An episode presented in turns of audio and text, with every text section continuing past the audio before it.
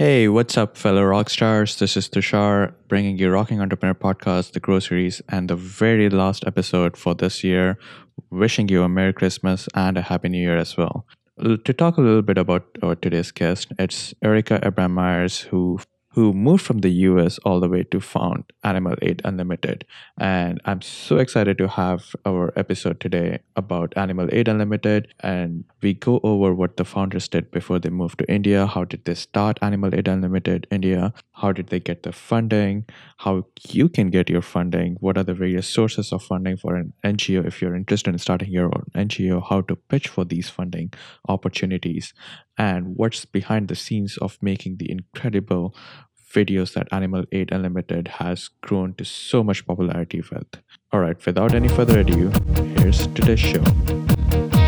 Hello, fellow rock stars. Do you wish to start your own podcast and want it to sound like a professional? We have created a 10 day free How to Start Your Podcast course at podcastkaro.com. Get familiar with the complete process and get ready to rock your podcast. Visit podcastkaro.com from the show notes of this episode and record your first episode in 10 days. Don't wait. Don't wait as long as I did. I was in my 40s before I started giving to my cause. And I look back on my life and I think, if only I had done it earlier, because it's been the greatest thrill and the most beautiful fun that I ever, ever could have dreamed of. So do not wait.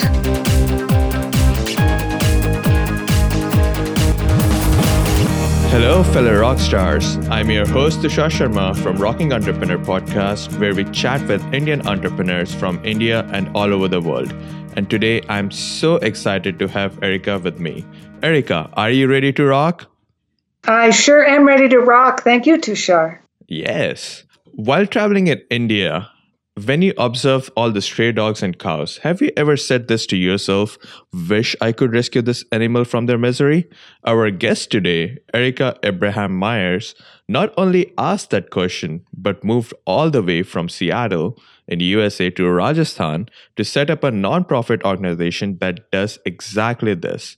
Animal Aid Unlimited has grown tremendously over the last several years into this amazing, loving refuge for the homeless street animals, treating about 150 animals every day. Welcome to the show, Erika. I've given a fellow rock stars a brief introduction, so take some time and describe a bit more about yourself, your professional and your personal life.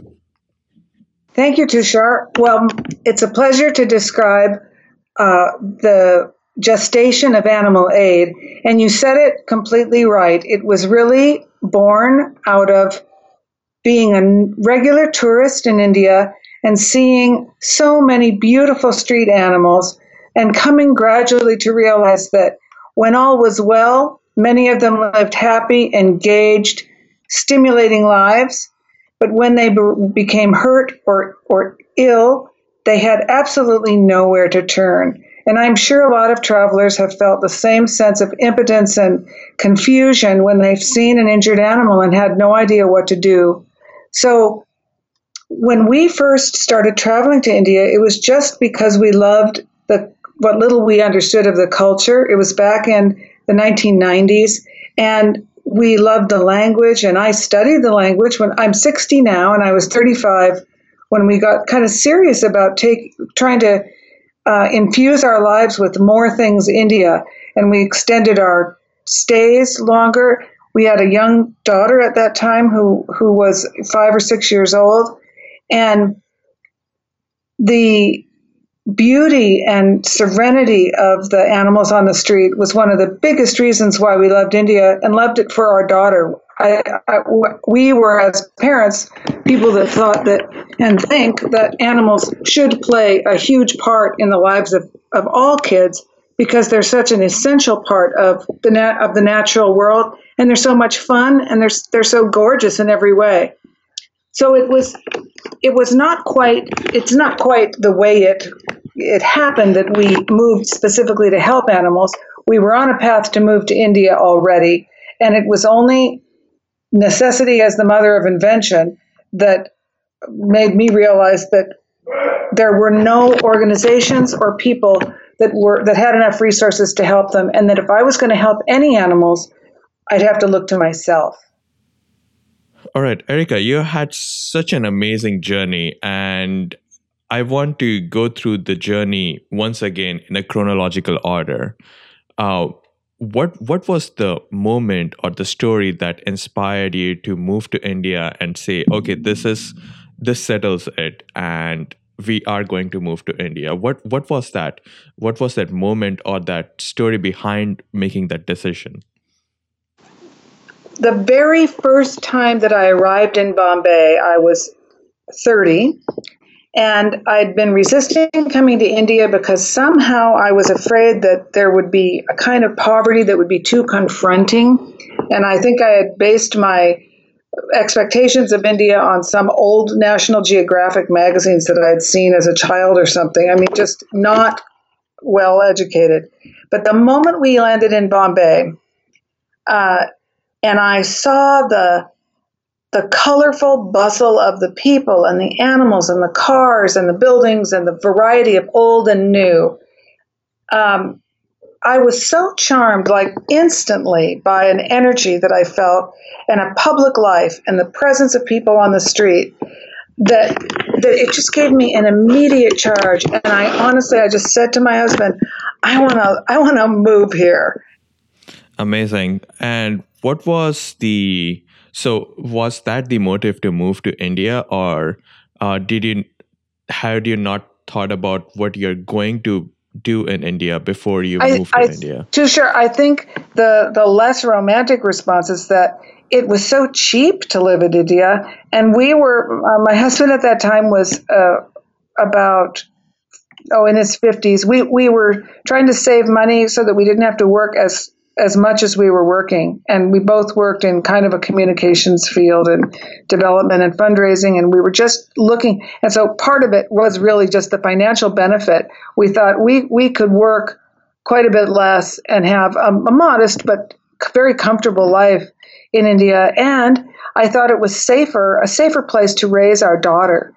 It hurts me so much when I hear, when I saw the, the media's um, treatment around the world of the Delhi rape case there is domestic violence in India, but there is very little violence uh, perpetrated among strangers. It happens, of course, but I think at a remarkably lower level than it does in America.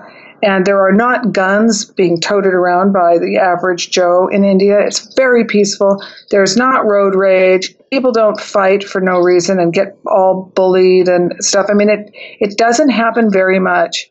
And it even didn't happen very much in the village where we we've li- we lived in a village for ten years, and oh, there was occasional conflicts between neighbors, but it just was nothing compared to that feeling of tension and anxiety and lack of safety that I feel in America because of the presence of guns and drug addiction and a kind of an aggressive, scary um, trigger point in people of getting outraged and on the road.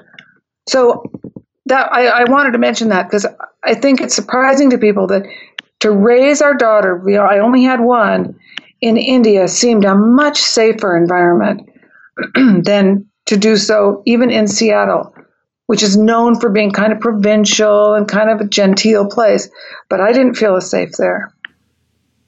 And you still hold that belief even to this day after having lived in India for several years now? Yes, yeah, absolutely. I, I hold it even more now, and and uh, I'm I I adore living in India. I don't agree with all of the political, you know, all the policies and all all of the, um, you know, I can't say I I love every aspect of public life in India, but I certainly do love, in general, um, the the Indian culture and and I and I just appreciate it deeply for what it is for children most of the time what what the benefits that come from living in joined or extended families having grandma and grandpa around and uncles and aunties and the basic health of having families that um, take care of the basic needs of, of their family members.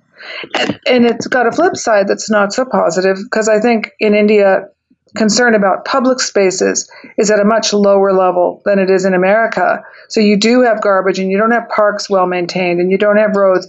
But I think person to person, the smiles on children's faces and the lack of hazing. I don't know if you all know what hazing is, but it's bullying in schools is so much less in India than it is in in America. There's so much um, more tolerance of differences and in people. Um, maybe not in your own family. Maybe there are very strict, you know, expectations of other family members, but that also brings with it, like everything in India is so paradoxical, but it also brings in a, a lot of uh, families that take absolute responsibility for their other members. You don't see very many homeless people in India.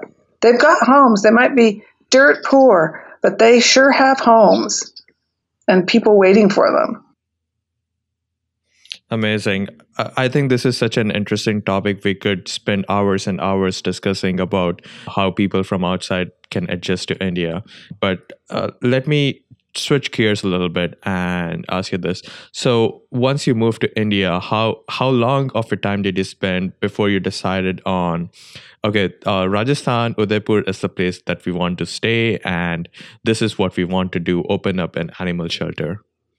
Uh, coming to Udaipur and staying here was easy for me because I our daughter made some little friends here when she was just very young, and so traveling was a drag for her. She didn't like it at all. And so because it, because this particular place was plenty beautiful for us and a nice mid-sized small 500,000 people 400,000 um, it just seemed perfect to plant roots and go deeper rather than broader there's so many ways to experience a culture but we just wanted to i just decided and uh, let's just stay put it's got it, it has got a plenty rich enough fabric of, of society. We were here for about five years, Tushar, before um, the idea of helping animals really uh, took serious hold of, of me, and um, and that was probably born of the fact that we were spending so much more time here. We had built a few rooms into a house in this village of Hawala, and I started to have relationships with the animals near the house. So I couldn't anymore kid myself that they were okay when I turned the corner and, and disappeared, which you can do, which you do when you're staying in a hotel or you're or you're not there for very long or only there for a couple of months. You can uh, not face the fact that no, you see all, you know, you see all aspects of the animal's lives. And so you realize that if this animal is suffering now, it's going to be suffering worse tomorrow. And that um, there, you just slowly start to realize what a city's infrastructure is all about. And I just started then to, to sort of sort of try to explore what resources the government hospital had for street dogs because there were some ill ones near the house. And that was when I realized that there were very few resources. It wasn't really a question of money, it was a question of training and um, shelter space and, and understanding among those doctors who had mostly been trained for um, enhancing milk production in cows, taking care of farmed animals like goats. Um, that's really the, the basis of their interest, and that's true even today. There wasn't a culture, and there really isn't a culture in this region of pet ownership. So they didn't understand about dogs. I remember taking a dog that had a gynecological problem, and the vet would not touch her, would not touch the dog, and was going to try to diagnose without touching. It was like it, that, those kind of um, attitudes were clearly not going to help us. And so I knew that I was going to have to hire hire a vet and that we might have to I realized pretty soon we would have to orient and train that vet in a whole new way so that and the, that there would be an understanding that animals were not here to serve our purposes and be exploited by us, but we're here for their own reasons. And I already had that animal rights attitude at the age of 40, but I'd never pressed it into service and tried to physically accomplish anything with that ethic. Uh, so, okay. so that's was that's why Udaipur was it. It was just it was a wonderful little city. Okay, great. And how were you sustaining yourself for these five years before uh, Animal Aid Unlimited actually officially started? We worked as consultants, as fundraising consultants for different institutions that were nonprofits, so uh, mostly hospitals and universities. And um, both my husband and I, he had a, his own consultancy, and I didn't have my own consultancy. I was more like staff to another consultant.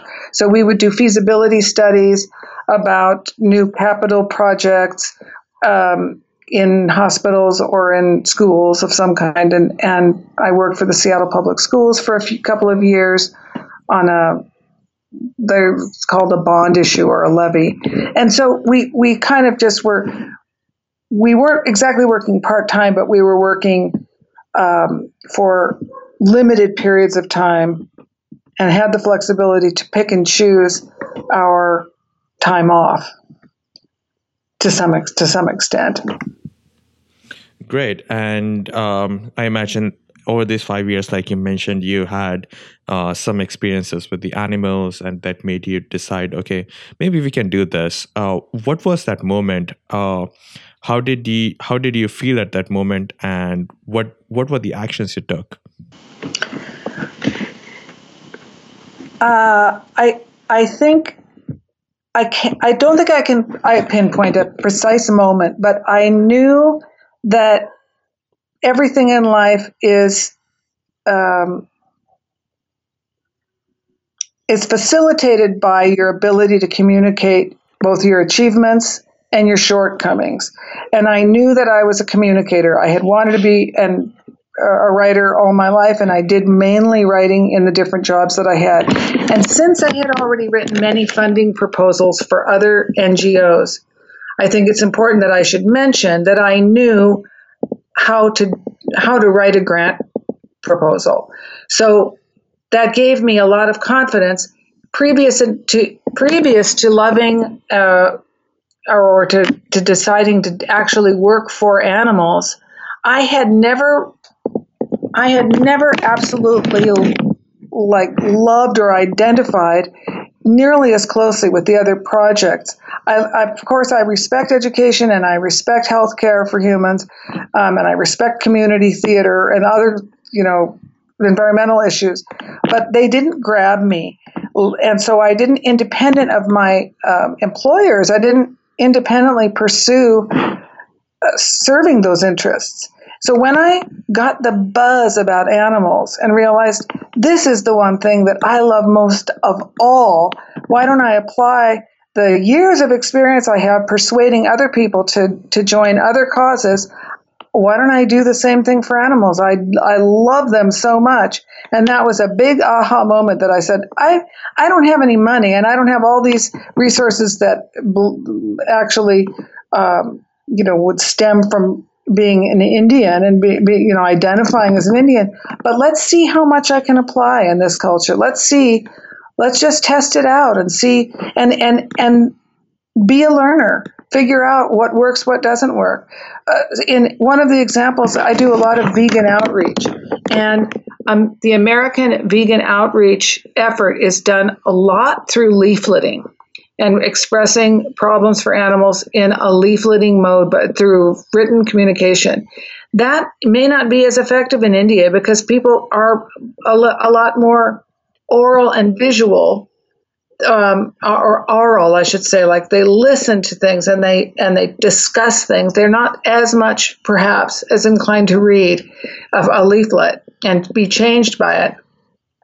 I'm just speculating. I don't actually have marketing data, but I just mean that's an example of something that you have to learn about the place you're in. Can you apply to this demographic what is suitable in the, on the American scene or in the European scene? So I knew I had the I had the brains to know that I couldn't just sort of rubber stamp my previous experience here and and expect uh, results and consequences that were the same. But I knew that I had to try, and I knew that I was probably clever enough to learn how to modify some p- parts of my behavior to blend in more and be more successful here in India. Amazing. Such a powerful message, fellow rock stars. What is that makes you excited? What is that makes you passionate? Think about it, dig deep, and start working on it. So, Erika, you talk about the grant proposals. Uh, are you telling me that there are actually grant proposals that people who are interested in starting up their own NGOs can apply to and get funding? And is that how you guys started off? Yes, that is. Uh, I, I, would. I, I think that writing a grant proposal is very similar to writing a business plan. It it forces you to take stock, uh, to, to identify what your need is, and to explain to another person or entity or organization what it is that you have and why they should why they should support you, why you can make use of their donation. You need to research your uh, the organizations that you're applying to, to to see if their mission statement is harmonious with what your mission statement is and whether they you know you have to understand how what are their resources and what kind of grants have they given other people and for what. So you have to do some homework. And then you have to look at your own needs and say well let's say that um, you need simultaneously many things and so you don't want to uh, let's say I need five kennels or I need five new hospital beds. I'm, I'm working in a human charity, let's say, or for blind children or something, and you you you're looking through your Google search about what uh, the mission statements of various organizations are, and you see that, aha, this one has a lot of resources, but they're more interested in education. So you look at what you're doing and saying, well, is there an educational aspect? I need 10 hospital beds, but is there an educational aspect in our work? Are we going to schools to try to tell people, you know, some, some behavior about uh, about their own health care or or you're you're saying don't drink alcohol or whatever you have to look creatively at your own program and see if you can find a way to present your need, um, highlighting the places where it matches what that potential donor is interested in. So it doesn't mean fake it or change what your needs are, but you have to really scrutinize yourself and them to say, is there a marriage potentially here? Can I do something that makes that donor happy or am I doing? And is that the right place for me to ask? A lot of people, beginning with in fundraising, think that what you're doing is just asking in the blind and begging, and that's not at all the case. You're you're you're really trying to articulate what it is that you do, and why you do it, how you do it, and find a person that cares about that, but who doesn't have the time or the skills to do it himself or herself, and and you're you're helping them realize their dream. You're finding people that you're not creating an interest in in blind children and them. You're finding the people that already had it, and here you have a school for the blind, and why this would this could potentially make them very happy to know that you're doing the things they want to do and can't. So so, say suppose if I'm interested in starting my own NGO, um, are you recommending that I find someone like you who actively works on these grants, or is there a place that I could look up and submit my own uh, proposal for funding? Uh, great question, Tushar. Many of the organizations that are grant making organizations have an application form that takes you by the hand and leads you through the thing that a good or application needs. So uh, a layperson definitely does not need the help of a professional fundraiser to do that. All they need to do is answer the questions. And so they'll start by saying, you know, they'll ask you, what is your organizational capacity? How much funds have you already raised for this project? Why, how do you think you're going to actually realize this goal and in what amount of time?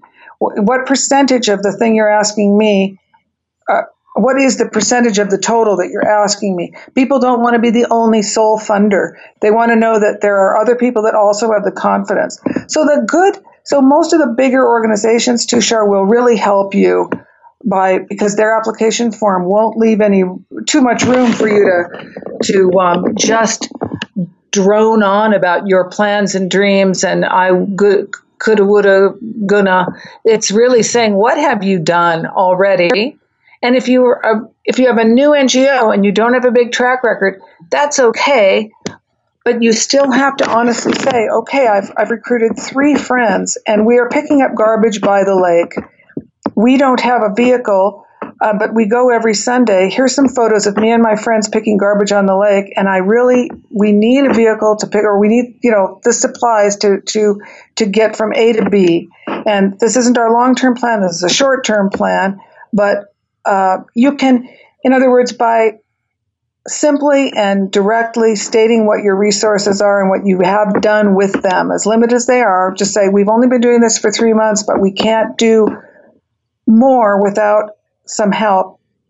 And this is why we've chosen this thing that we need, because we think it's a strategic leverage point that will bring us to a, another level of our work.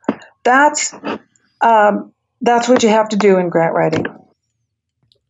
Okay. Um, if you're okay, uh, may I ask who was the funder for uh, Animal Aid India Unlimited when you guys started off, and how much was the funding uh, round or the funding amount that you guys got?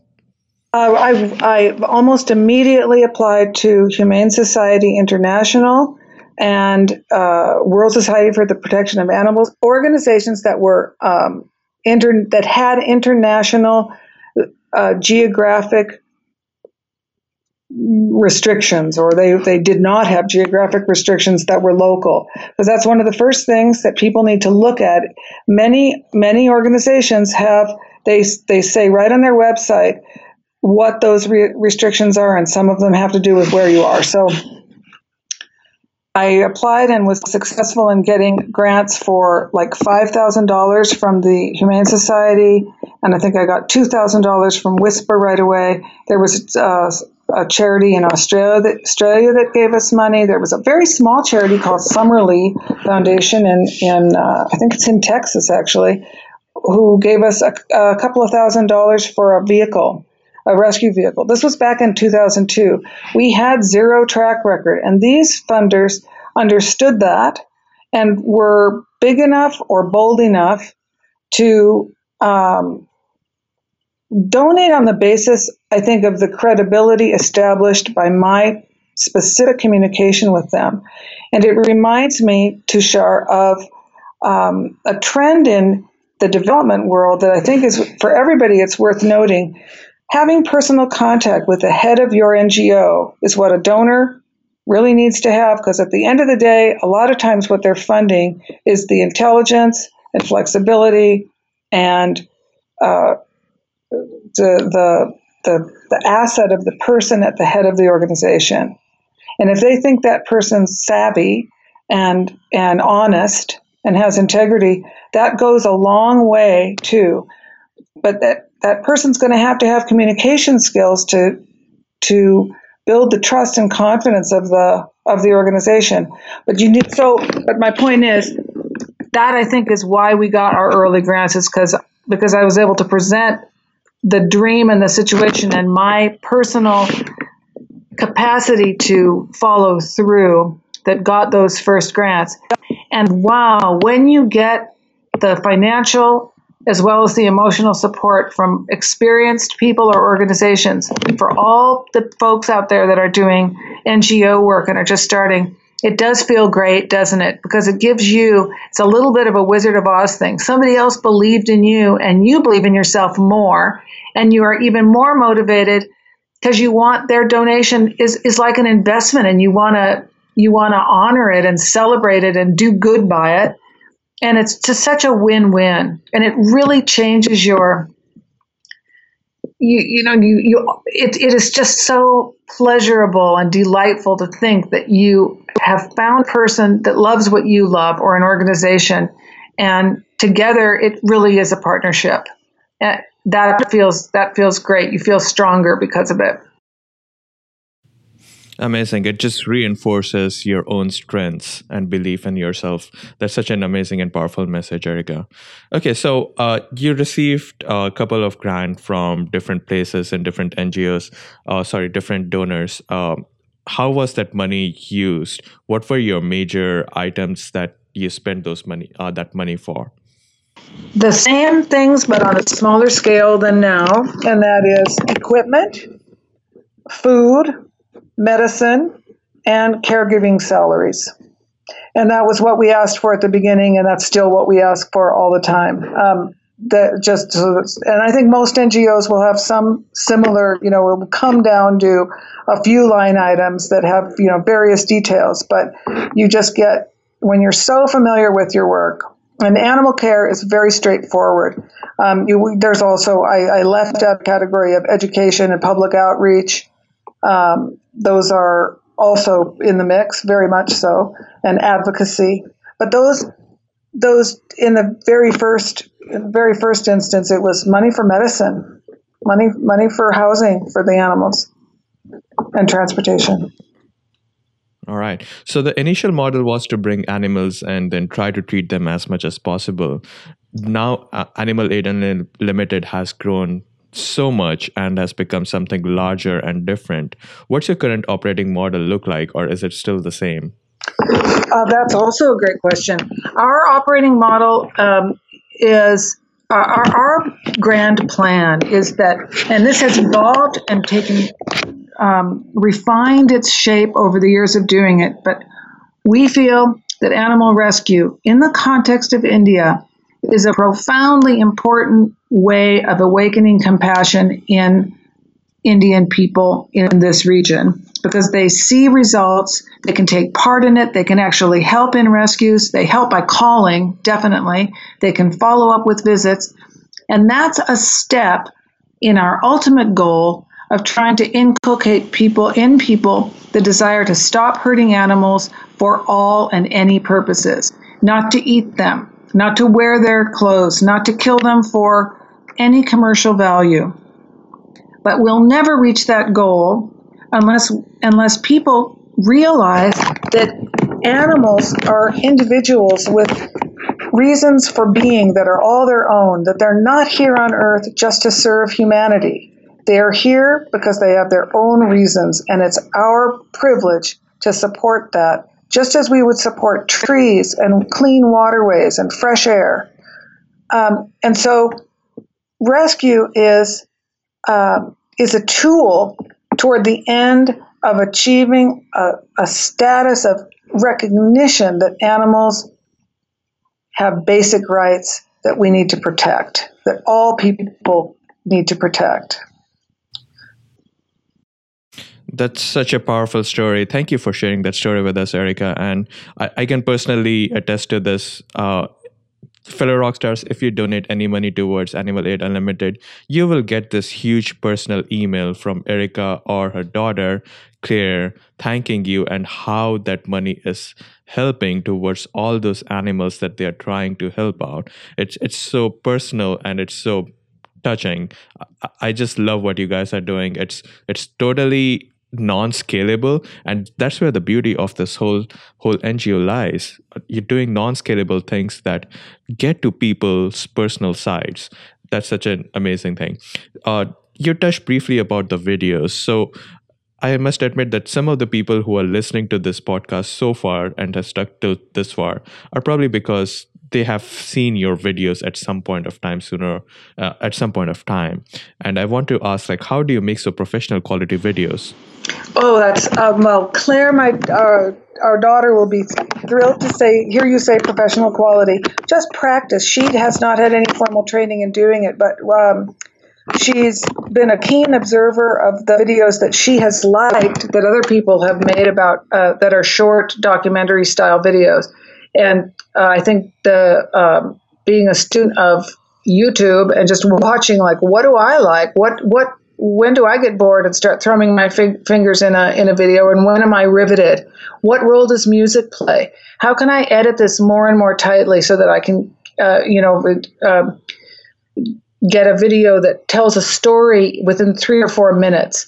Um, and what and and so you know and even things like what your tagline is and the subject line of a video uh, is probably one of the things that we spend the most time on. We have like nine words, and we don't just come up with the first. We have to make them some of them keywords. They have to have emotional impact. They have to guide people about what to expect in the in the video, and all those elements um, are, are are something that you refine and you can do kind of market research by just seeing what kind of response you get like what what are the comments that people make uh, to your videos on facebook or youtube what letters do you get um, what money is raised some some of the videos that have been personal favorites may not generate as much enthusiasm. They just don't get as many views. And so we ask ourselves and critique all the time, like, wonder why this one didn't do so well and this other one just soared and got picked up by 10, it, you know, the Daily Mirror, the, you know, uh, we've, we've had a, a number of uh, not just bloggers, but real national newspapers take our stories. And so we try to figure out what was it that we did in presenting the story that appealed to them and give gave it a, a shape that they could that they could promote or, or uh, include in their in their news. So I think this in summary, Tushar, you just have to look at results all the time and try to figure out and it's it's a puzzle what it was that that appealed so much to people. One of the simplest videos that we ever made was a puppy that um, got stuck in road tar, and the whole video was really just people using soapy water and oil to get the tar out. And that video has had millions of views. And you know, you it didn't require that was done. That was two or three years ago when Claire was just learning how to do it. So there there wasn't much editing. The music was good, but you know, nothing to write home about but there was there were elements that were so sincere and authentic in the patience of the people that were cleaning that puppy and the puppy was so cute and the camera work was so intimate and close to the face of the puppy um, p- partly even just by luck but it was through that that we were learning like okay people want to have a relationship with a particular animal or person. It's you know crowd scenes are not and they're sometimes they're appropriate but I think it's safe to say for all NGOs that would be trying to promote their work, people give to people nine times out of ten, and they they need to have a sense that they're knowing the person. And your viewers are smart. They're looking at the background. They're looking at the eyebrows. They're looking to see is this person for real that's doing this work? Are they, you know, are they, or are they just posing because they're they're in front of a camera and they're, you know, and so critiquing your work and, and letting every day be kind of a market re, market uh, review or, or assessment um, needs to be a habit that you don't just apply on your strategic strategic planning session day, but something that you think about kind of all the time. How can I how can I do this more effectively? Great. I love the quote, people give to people. That's such a powerful message, fellow rock stars. People do not give to machines. People give to people because they feel connected to each other.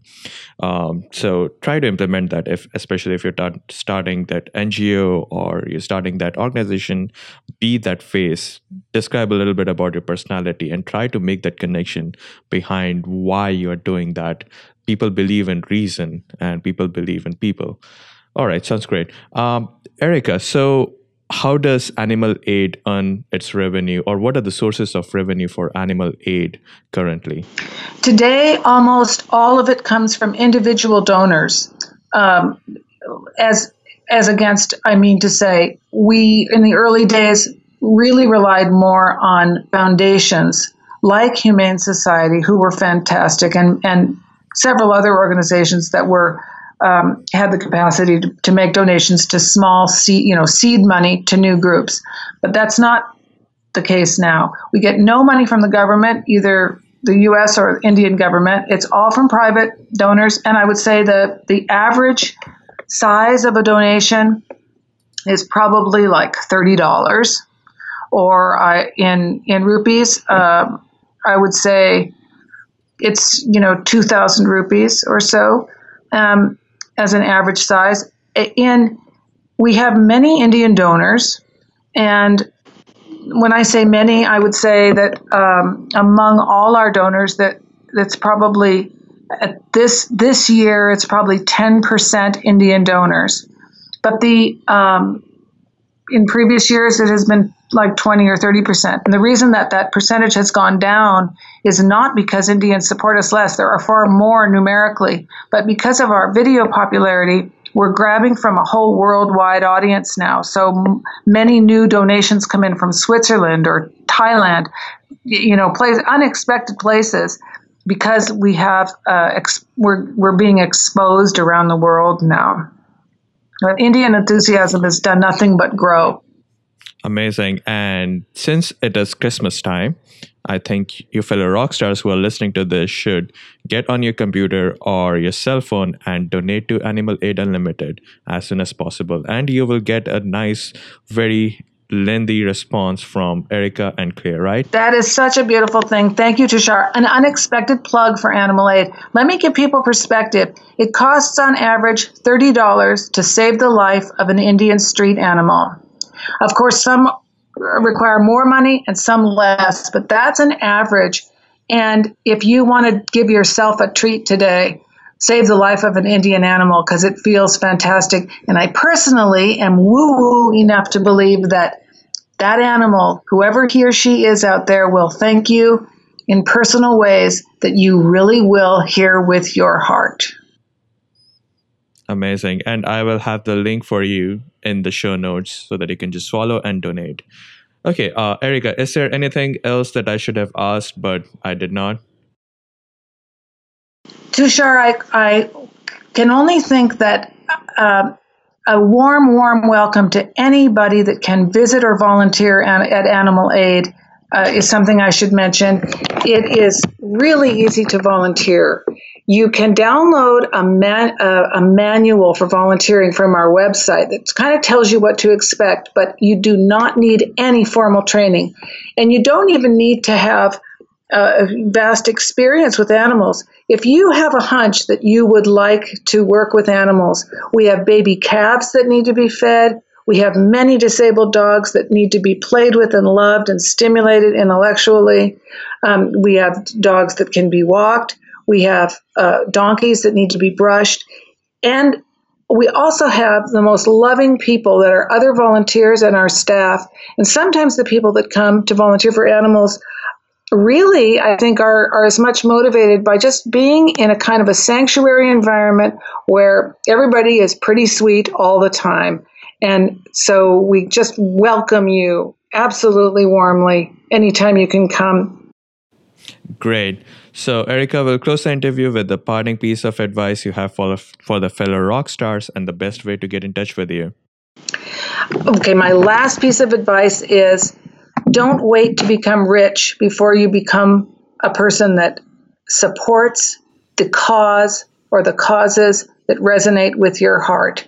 Because even a very small gift and even a very limited time to volunteer is, is all it takes from all of us to change the world and make it a more beautiful place. And everyone that's listening and everyone among us will find that we're the biggest beneficiary pers- we ourselves of anything from our heart that we give to someone or something else. So that's my my parting advice is don't wait. Don't wait as long as I did. I was in my 40s before I started giving to my cause. And I look back on my life and I think, if only I had done it earlier, because it's been the greatest thrill and the most beautiful fun that I ever, ever could have dreamed of. So do not wait. And to get in touch with me, uh, please, anytime, you can email me. My personal email is Erika, E R I K A, Abrams, A B R A M S, at yahoo.com, or to Animal Aid Unlimited. It's just info at animalaidunlimited.org. And I really promise that I will write you back. You can talk about anything. You can talk about animals in your lives or your NGO that's maybe not even related to animals, because I am sympathetic to anybody that's trying to get something off the ground. Amazing. And for fellow rockstars who just missed that, we will have that in the show notes and on our website on www.repodcast.com. And fellow rockstars, as Mahatma Gandhi said, people often become what they believe themselves to be. And that's what every great entrepreneur starts with a belief. Keep believing in yourself, and I hope to see you soon. Till then, keep rocking.